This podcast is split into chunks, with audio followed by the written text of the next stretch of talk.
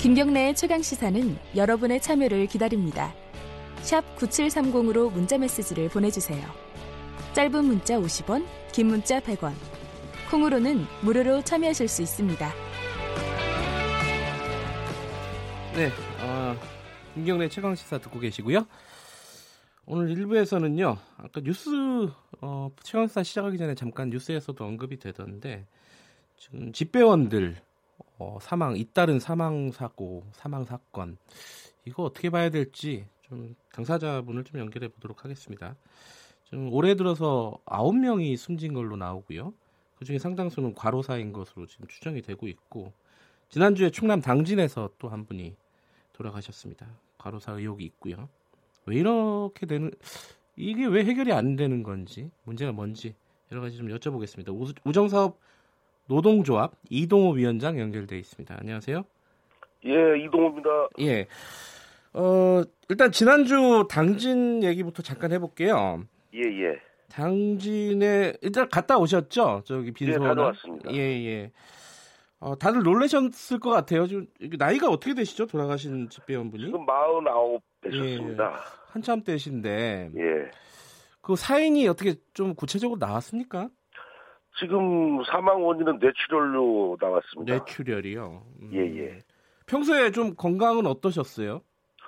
뭐 3개월 전에 건강 진단 받았을 때도 네. 어, 정상으로 판정받으셨습니다. 예. 그러면 이렇게 되면요, 어, 과로사 이런 걸로 판정을 받게 되는 겁니까? 어떻습니까? 그거는 이제 영관리공단에 네. 이분이 근무 일지라든지 네. 퇴근 시간, 뭐 업무량 이런 거를 종합적으로 저희가 자료를 제출하면 네. 그 위원들이 판단해서 어, 그렇게 되는 겁니다. 일단은요, 지금 뭐 정확한 거는 지금 절차를 밟아야겠지만은 예, 예. 뭐 동료분들의 증언이라든가 기초적인 자료를 보셨을 것 같은데 예. 어, 어떤 업무량이나 이런 것들이 어느 정도 수준이었어요?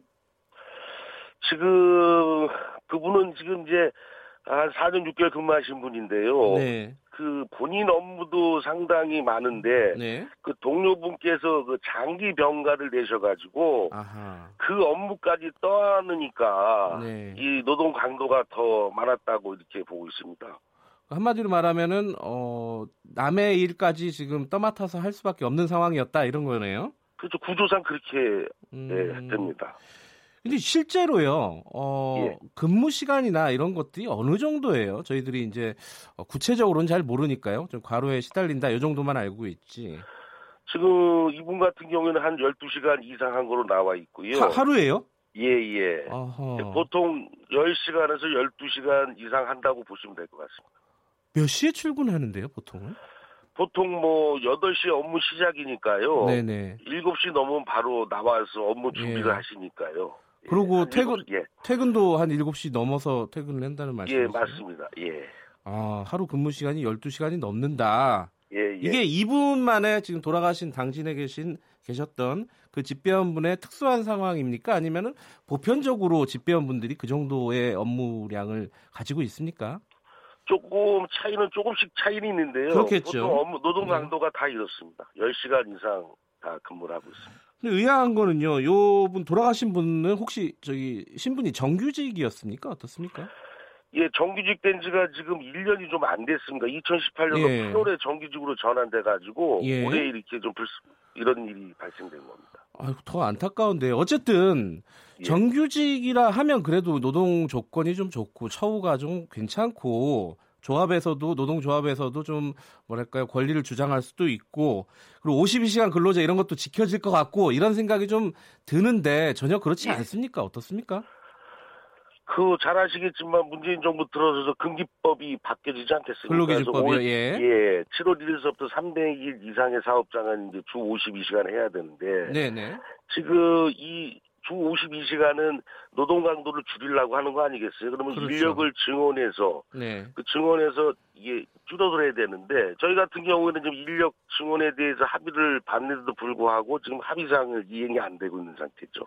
합의를 작년에 했나요? 조합하고 그 우정 예, 예. 사업본부가 작년 5월 2일 하고요. 예. 그다음 10월 22일 두 차례 했고요. 예. 또 하나는 청와대에서 추진한 집배원 근로 개선 추진단에서 네. 1년 6개월 동안 그 집배원의 과로사, 네. 그다음에 장시간 노동을 줄이려면 어떨까 실사를 통했는데 네.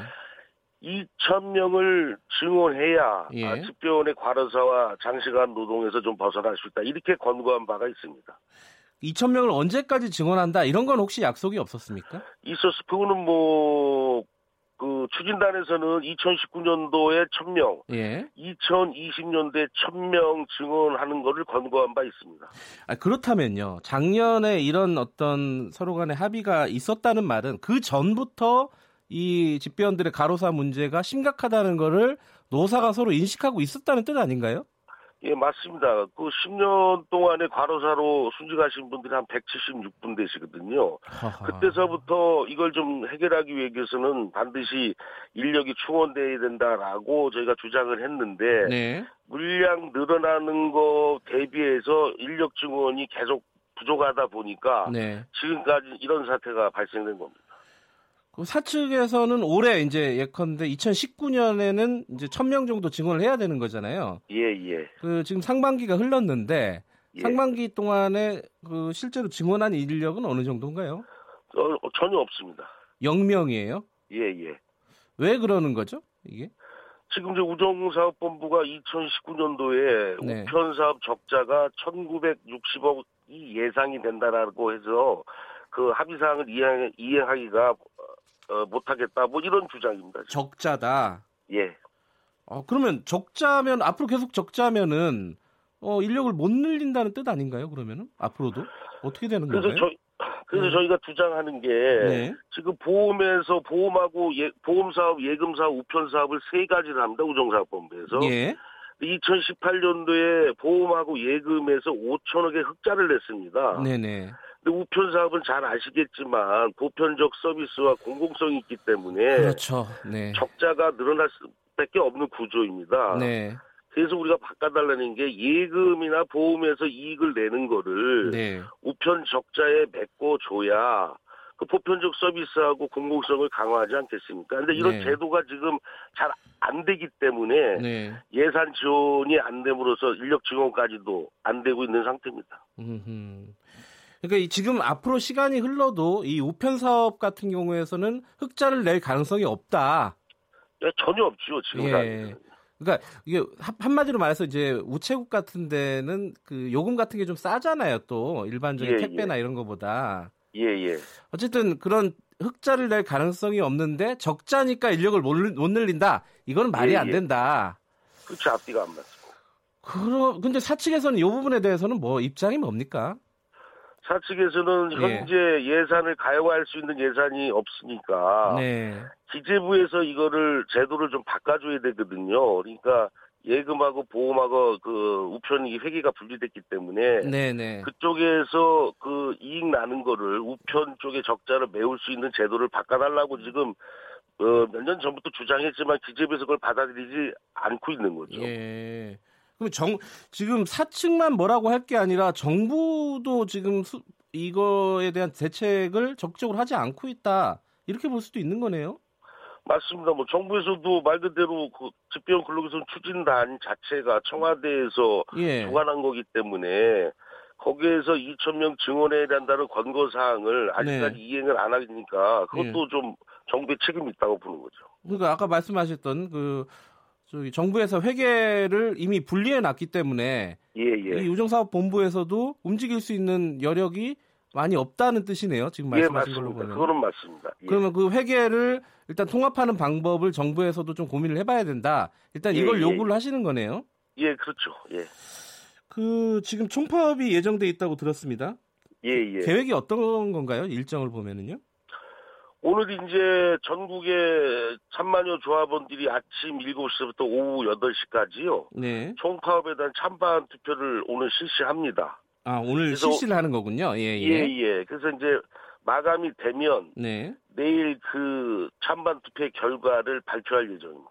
아하. 그럼 만약에 어, 가결이 된다면요, 총파업이 언제쯤 어, 파업에 돌입을 하게 되는 겁니까? 어, 그전에도 뭐 기자회견에서 얘기했지만 네. 7월 9일 날, 예. 예, 전면 파입에 들어갈 예정입니다. 근데 이게 전면 파업에 들어가면은 어 우편물이 발송이 안 되게 되는 건가요? 어떻습니까? 지금 뭐 소비자들 입장에서는 그것도 궁금할 텐데요, 아마. 일단은 모든 우편물 도착 대부분이 네. 전국의 24개 집중국에서 이루어지고 있습니다. 네네. 그 집중국의 65%가 파업에 참여할 수 있는 기 때문에 네네. 어 거기에서 뭐 물류가 수급되면 물류 대란이 난다고 보시면 될 것 같습니다. 그러면 그 전에 그러니까 7월 9일 어, 네. 총파업이 실제로 실행이 되기 전에 뭔가 합의가 이루어져야 된다는 뜻 아니겠습니까? 그죠? 예, 맞습니다. 어, 뭐 사측이라든지 정부는 그럴 만한 의지가 보입니까? 어떻습니까? 지금 뭐 전혀 뭐 움직이지 않다가 요 근래 이제 오늘 찬반 투표 들어가고 하니까 네. 뭐 당정이든 뭐 어, 우정사업부든 간에 네. 조금 그 교섭하는데 좀 적극적으로 지금 나서고 있는 상황입니다. 아, 그래도 물밑에서 대화는 지금 진행이 되고 있군요. 예, 예. 저희도 뭐 최선을 다해서 네. 교섭에 임할 생각입니다. 예. 가장 큰 쟁점이 뭐예요? 여러 가지 지금 말씀을 하셨는데 지금 사측하고 노조의 가장 큰 쟁점은 뭡니까? 그러니까 일단은 그 집배 인력을 증원해서 네. 완전한 주 5일 근무, 지금 6일 근무하거든요. 완전한 주 5일 근무를 정착하고 네. 그 다음에 이제 그 노동 강도를 줄이려면 네. 인력이 반드시 필요하기 때문에 네. 거기에 들어가는 그 인력 예산을 네. 어, 확보할 수 있게끔 정부하고 우정사업본부가 좀 해결을 해줬으면 좋겠다 네. 그런 생각을 갖고 있습니다. 알겠습니다. 그 지금 주 6일 근무한다고 하셨잖아요. 예 예. 그러면은 저 보통 일반적으로는 휴일날 근무하면은 이제 대체 휴가 이런 게 생기지 않습니까? 그 집배원들은 그런 것도 없나요? 대체 휴무를 하게 되면 아까 얘기했듯이 다른 동료 직원이 그 일을 하기 때문에 네, 네. 대체 휴무는 저희는 뭐 꿈을 못 꾸죠. 그래요. 예 예. 예. 알겠습니다. 어쨌든 뭐 물류 대란이 일어나기 전에 정부나 예, 예. 사측과 그 원만하게 합의를 했으면 좋겠는데 그게 예. 어떻게 진행이 될지는 좀 지켜봐야 될 것 같습니다. 고맙습니다. 오늘 예 고맙습니다. 네, 우정 사업 노동조합 어, 이동호 위원장이었습니다.